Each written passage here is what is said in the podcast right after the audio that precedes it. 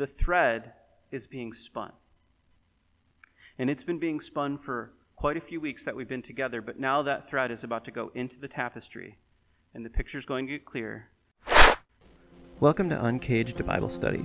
We hope our name gives it away, as we are looking to unleash God's Word in its entirety, from beginning to end, and unlock the power within the pages of Scripture.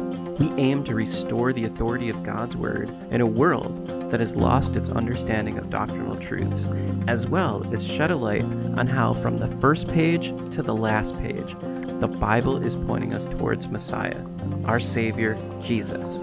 So we hope you enjoy the Bible study today. And if you did, follow us or share the podcast to help us spread the word around the globe. And if you leave us a five star review, that's a great way to let us know that you say amen and are impacted by what you've heard. So thank you for joining us on this journey. And in the words of Charles Spurgeon, the Bible is like a caged lion, does not need to be defended, it simply needs to be let out of its cage. Let's unlock the cage together.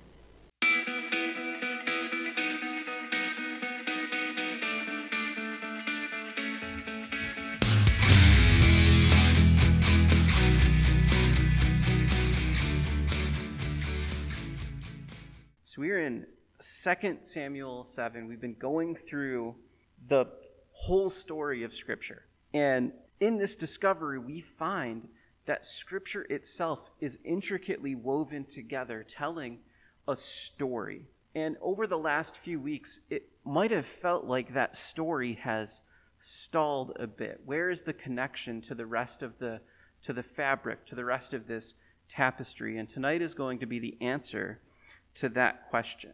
Because throughout the Old Testament, what we're getting is a picture that's getting us closer and closer and closer to understanding who the Messiah is. Who is this one who is to come?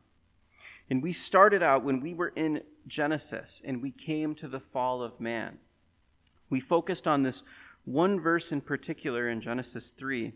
It's verse 15. It says, I will put enmity between you and the woman, and between your offspring and hers. He will crush your head, and you will strike his heel. This is in reference to the fall of mankind and the sin that Adam and Eve committed. And this is God speaking to the serpent, saying, Eve, a woman will bear a son, and that son will cause conflict between you and her. You, your head will be crushed by this offspring, but you will bruise his heel. And this is the beginning of understanding that a Redeemer is coming from the problem of sin, that a Redeemer is coming from the seed of the woman. And so the story breaks out from there after the fall of mankind, and they're kicked out of Eden. We have the story of Cain and Abel. And the first son is named Cain, as, as though to say, because the word Cain means God gave me this man. And so Eve names him Cain as though she thinks this is the appointed one. This is the one who's going to solve the problem that sin created. And he's going to cause the enmity between us and the serpent and Satan. He's going to be the one who fixes it. But Cain turns out to not be the appointed one. He ends up being a murderer and he kills his younger brother Abel. And so there's this conflict of where is this response from God? It's usually the firstborn in, in Semitic society or in early patriarchal society that would be the one who gets the inheritance. So we think Cain is going to be the answer to this, but instead, he's a murderer. And both Cain and Abel are dead. Who is going to be the one that carries this promise forward that God has given, that a seed from the woman will be the one who solves this problem? And then Adam and Eve have another child named Seth. And Seth literally means in Hebrew, appointed. He is the one, he is the appointed one through whom this promise will carry. And Genesis 5 gives us a description of the descendants from Adam to Noah. And the first descendant listed from Adam is Seth, the appointed one. And it's Seth's line that is described from Seth to Noah up until the flood because Seth is the appointed one through whom the promise will be given. But then the flood happens because sin gets so crazy on, in the world that God resets things and he resets it through Noah. But Noah is from the line of Seth. So we see the, the picture getting clearer. The, the picture is narrowing. It's getting closer and closer to figuring out who this promised one will be. And Noah's sons are Shem, Ham, and Japheth. And from the line of Shem, which is where we get the term Semitic, comes Abraham. And Abraham is made a promise by God that he will be the one to whom his descendants will be the one who display God's glory to the world. He will be the one through whom the world gets to know God. A nation will be born from Abraham.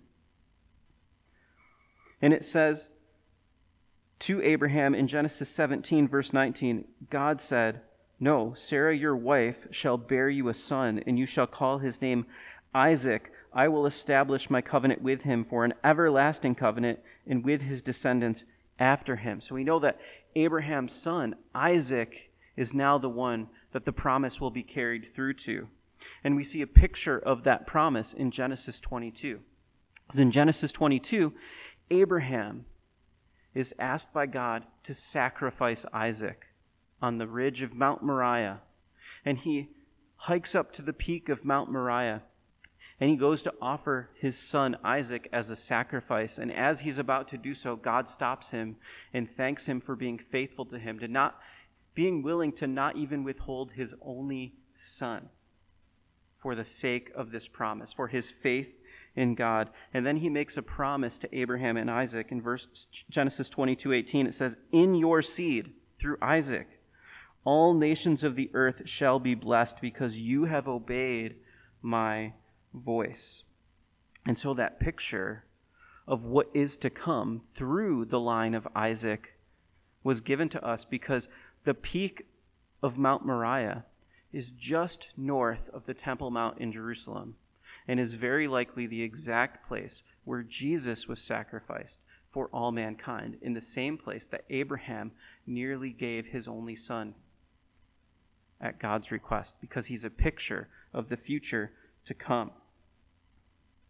And then Isaac and his wife Rebekah are pregnant with, they have two sons coming. In fact, God says this about the two sons in verse 23 of Genesis 25. He says, And the Lord said to her, Two nations are in your womb, two people shall be separated from your body, one people shall be stronger than the other, and the older shall serve the younger.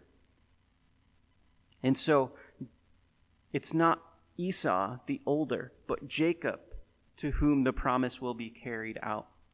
And Jacob, as he grows, God changes his name to Israel, and that is where the nation of Israel is born from Jacob. And we see the coming of the promised one getting closer and closer. The understanding is getting clearer and clearer of who this one will be that will carry out the promise from the seed of Eve.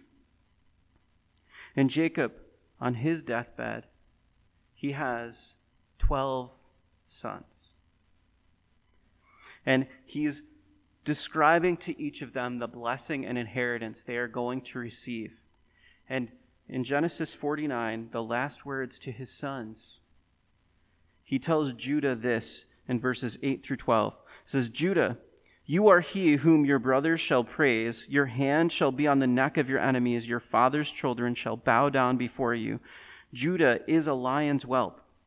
From the prey, my son, you have gone up. He bows down. He lies down as a lion, and as a lion, who shall rouse him? And this is where it gets really interesting. The scepter shall not depart from Judah, nor a lawgiver from between his feet until Shiloh comes and to him shall be the obedience of the people. The scepter is an instrument of a king, of a ruler. And he's saying that the obedience of the people will be to the tribe of Judah. So, of all the 12 tribes of Jacob, of Israel, we know that he's going to come. The seed from Eve is going to come from the line of Judah. And verse 11 says this binding his donkey to the vine and his donkey's colt to the choice vine, he washed his garments in wine and his clothes in the blood of grapes. And so, verse 11 gives us an interesting picture of that future one to come from the line of Judah.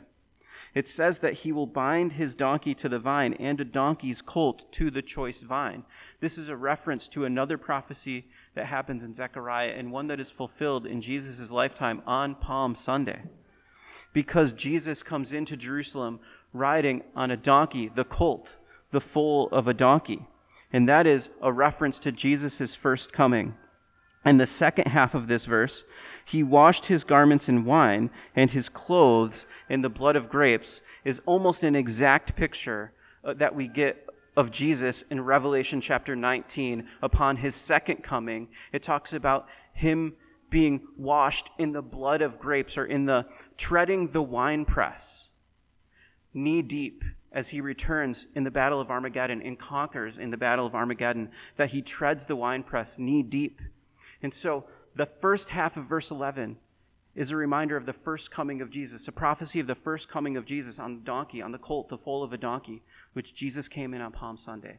And the second half of that verse is almost picture perfect to Revelation 19 upon the second coming of Christ at the battle of Armageddon.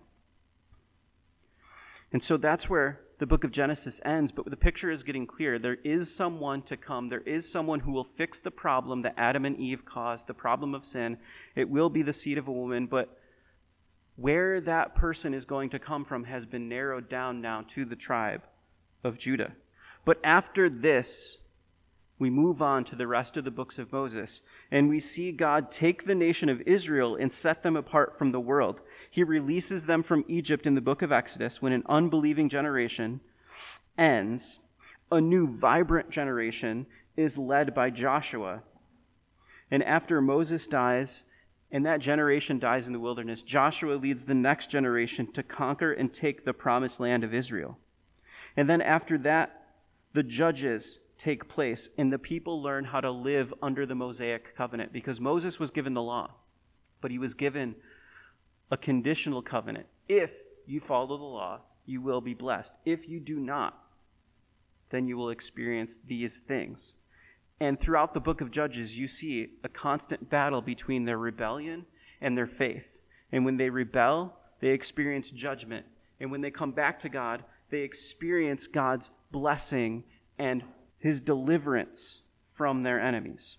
And then during the period of Judges, we actually we got a glimpse of the coming future through the book of Ruth of how one short love story sets up the future of the nation of Israel. But the time of the Judges ends with Samuel.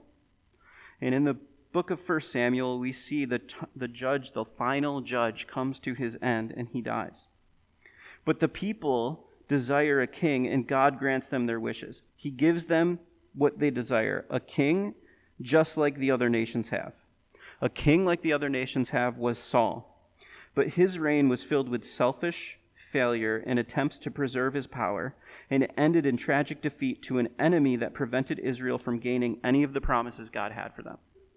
Up to this point, we have been experiencing David's slow ascension to the throne as he waits on God's timing. And last week, we read about that time finally arriving as the whole nation of Israel embraced David as their king after the death of Saul, Saul's captain Abner, and Saul's son Ishbosheth. Now, last week we left off finding out that the people have come to David, all of Israel, and he is now their king. And a neighboring king, the Phoenician king from the city of Tyre, built David a house out of cedar. David has also conquered Jerusalem and the king of Tyre has built David a palace in Jerusalem, God's chosen city, out of cedar. But David has also just returned from bringing the Ark of the Covenant back to the tabernacle and marched it into Jerusalem and put it back in the Holy of Holies where it belongs. And it also now dwells in the city of Jerusalem. That's where we pick up in chapter 7. This is the whole picture. And the thread is being spun.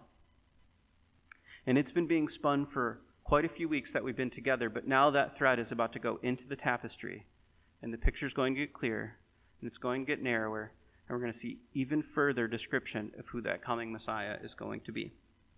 So, verse 1 Now it came to pass, when the king was dwelling in his house, and the Lord had given him rest from all his enemies all around, that the king said to Nathan the prophet, See now, I dwell in a house of cedar, but the ark of God dwells inside tent curtains.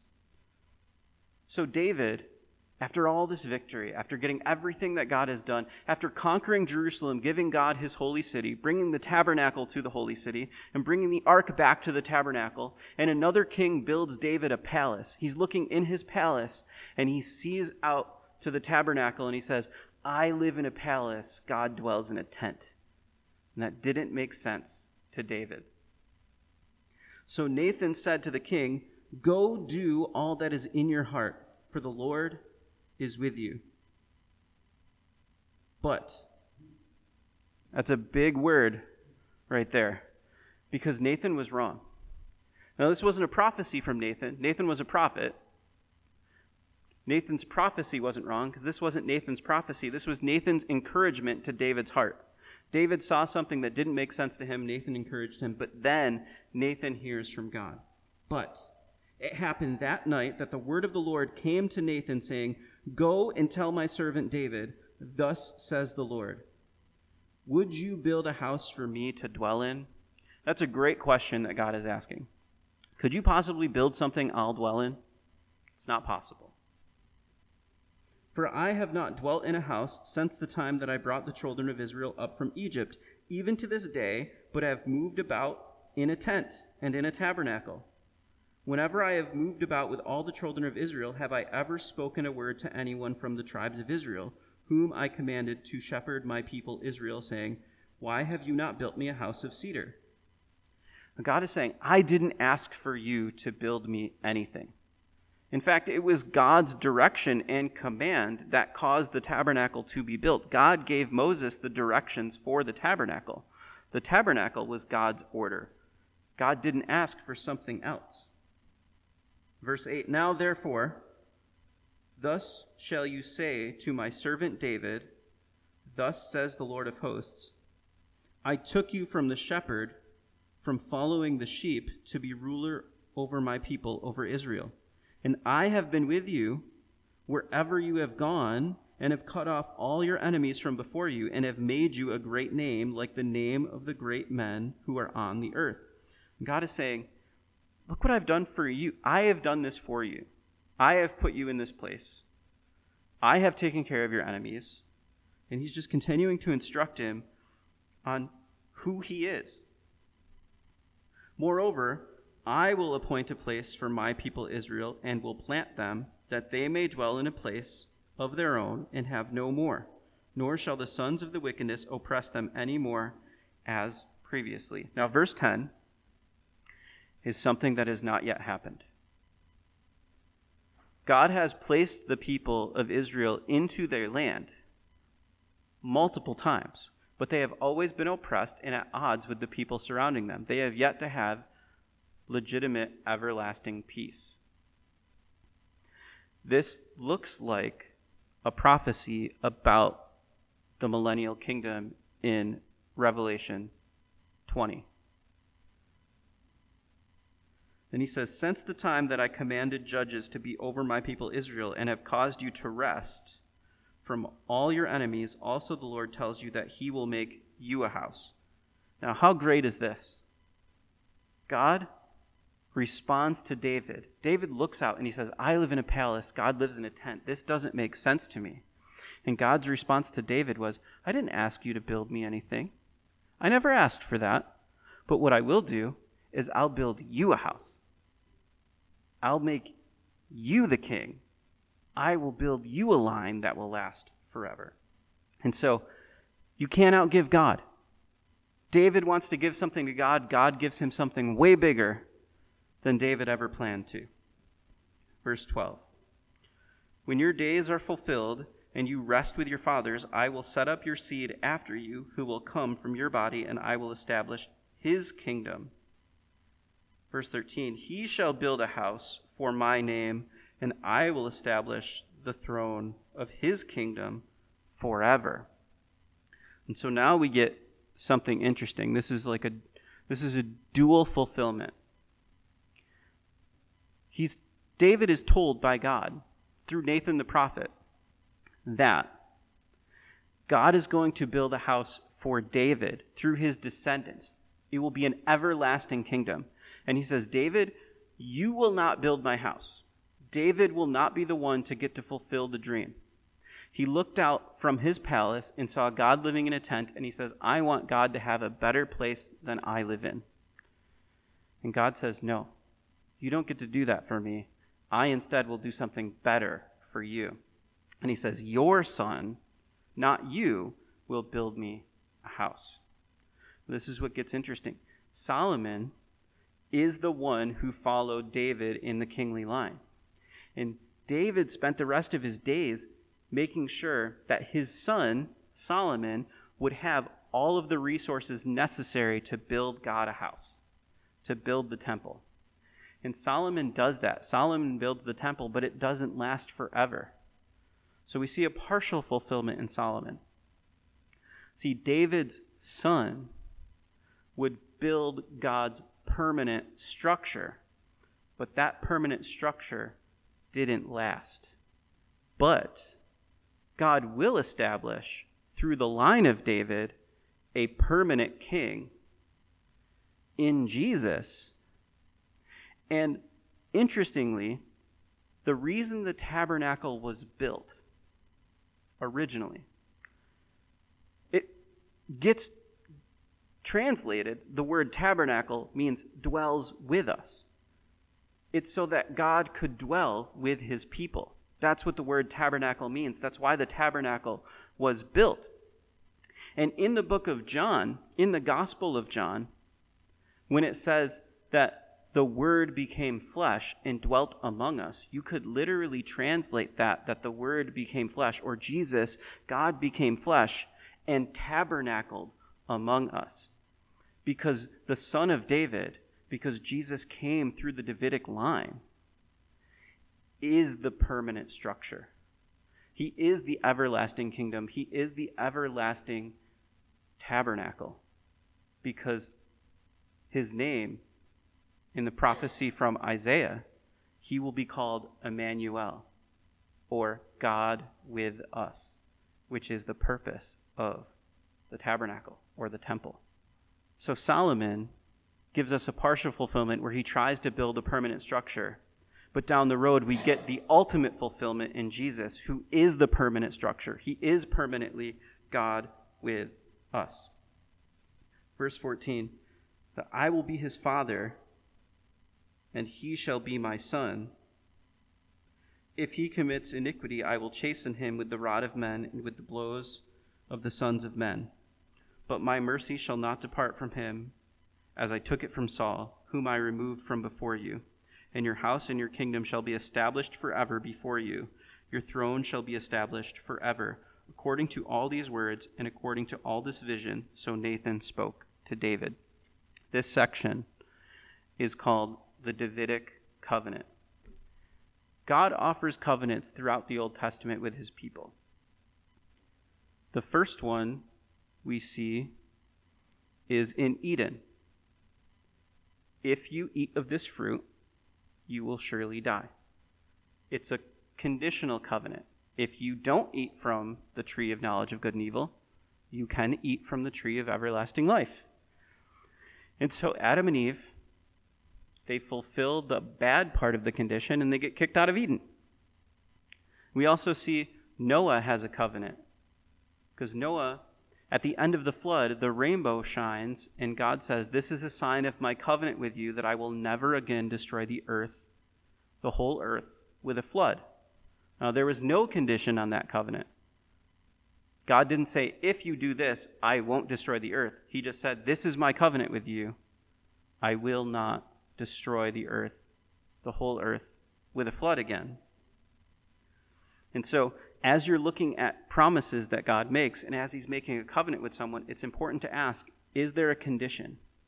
Because with Abraham, God made a covenant with Abraham that the land would be given to the people to occupy, to his descendants to occupy. There was no condition to that covenant. But when he made a covenant with Moses, there was a condition upon their being faithful to the law. And so, because they weren't faithful to the law, they were kicked out of the land by the Babylonians. And then they were able to return 70 years later. And then they were kicked out of the land again in 70 AD, called the diaspora, when the Romans destroyed the temple. But God's promise to Abraham was unconditional, and Israel was reasserted and existed again on May 14th, 1948, and there's been a steady coming of the Jews back to the land of Israel ever since, because God's promise to Abraham was unconditional, while his promise to Moses was conditional. And so God will keep his unconditional promises no matter what. And in this Davidic covenant, there is no if. He doesn't require anything of David. He just tells David, This is how it's going to be. Your son, through you, I will establish a kingdom forever. So the question and the picture has gotten clearer. It's not just from Judah anymore. Now we know he comes from the line of David. And where the Messiah comes, the picture gets narrower and narrower. And that will play a huge role in the book of Kings. Because there is opposition to this plan. Because the serpent was a part of it. The, in fact, it was the serpent that God was talking to when he said, A seed will come from Eve. And so there is a constant back and forth and a desire to disrupt this plan. And you will see this as we go through Kings, because at one point, the line of David, the royal line of David, is almost completely wiped out. But there's one guy who remains, and God keeps that line alive. And then as we move even further in through Second Kings, we see that the royal line is actually cursed through Jehoiachin or Jehoiakim, whatever name you want to give him. He's given different names. He is cursed, and his line is cursed, and the royal line of David is cut off because of the incredible sin that exists as the line continues to go further and further.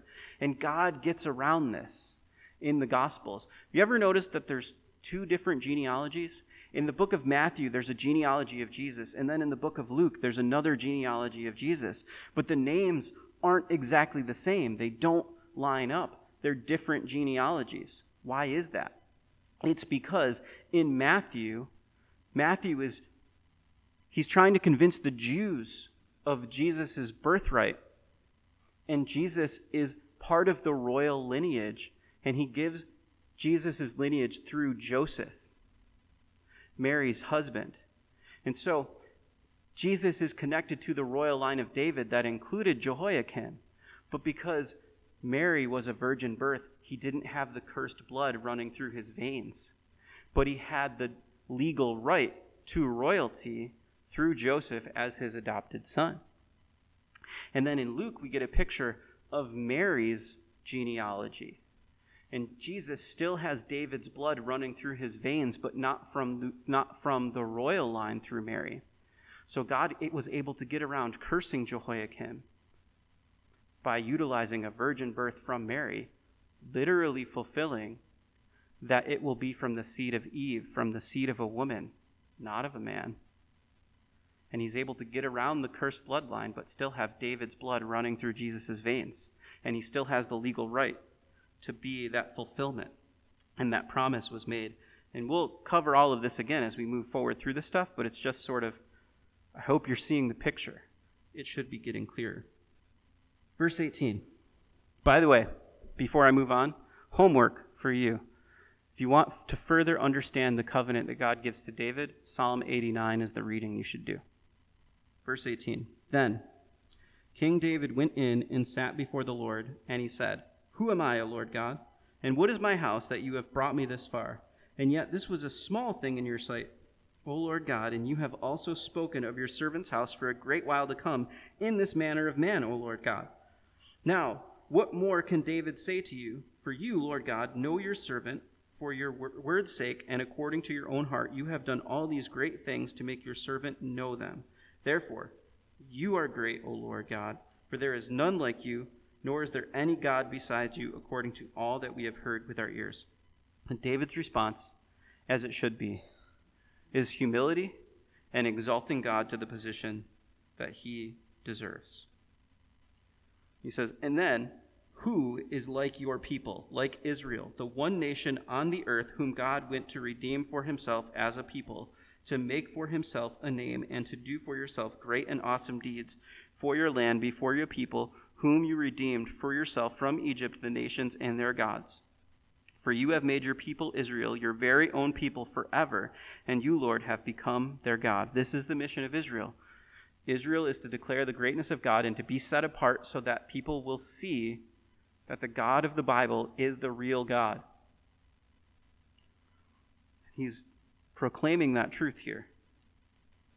Verse 25 Now, O Lord God, the word which you have spoken concerning your servant and concerning your house. Establish it forever. Do as you have said. So let your name be magnified forever, saying, The Lord of hosts is the God over Israel, and let the house of your servant David be established before you. For you, O Lord of hosts of Israel, have revealed this to your servant, saying, I will build you a house. Therefore, your servant has found it in his heart to pray this prayer to you. And David is saying, I'm humbled I'm honored. God, your will be done. And I'm so moved that I'm going to pray to you. And this is David's prayer. And now, O Lord God, you are God, and your words are true, and you have promised this goodness to your servant. Now, therefore, let it please you to bless the house of your servant, that it may continue before you forever. For you, O Lord, O Lord God, have spoken it, and with your blessings, let the house of your servant be blessed forever. God, do what you said you're going to do. That's David's prayer. And we see it, we see it come, come true. We see it come true in Luke chapter 1. Luke chapter 1, starting in verse 26, the promise comes true. Now, in the sixth month, the angel Gabriel was sent by God to a city of Galilee named Nazareth, to a virgin betrothed to a man whose name was Joseph of the house of David. The virgin's name was Mary, and having come in, the angel said to her, Rejoice, highly favored one, the Lord is with you. You are blessed are you among women. The seed of Eve, remember. But when she saw him, she was troubled at his saying, and considered what manner of greeting this was. Then the angel said to her, Do not be afraid, Mary, for you have found favor with God, and behold, you will conceive in your womb and bring forth a son, and shall name shall call his name Jesus. He will be great, and will be called the Son of the Highest, and the Lord God will give him the throne of his father David, and he will reign over the house of Jacob forever, and of his kingdom there will be no end. In the coming picture is in Revelation 19 through chapter 22 of the physical reality to fulfill the spiritual reality that already exists through Christ's victory in the resurrection. Let's pray. Father God, thank you for this chapter. As we study through the scriptures, we see all kinds of interesting tidbits and facts, and we see the thread getting spun. But then we have nights like tonight, where that thread that was spun gets inserted into the tapestry, and you see the whole picture of Scripture become clear, and the picture of the Messiah, where he comes from, what he will look like, and the fulfillment of it all comes together, fitting together like a like a puzzle. God, thank you for that picture. And help us tonight understand it, to see clearer, to know you and love you more, and to share that information with those who need to hear it. In Jesus' name, amen.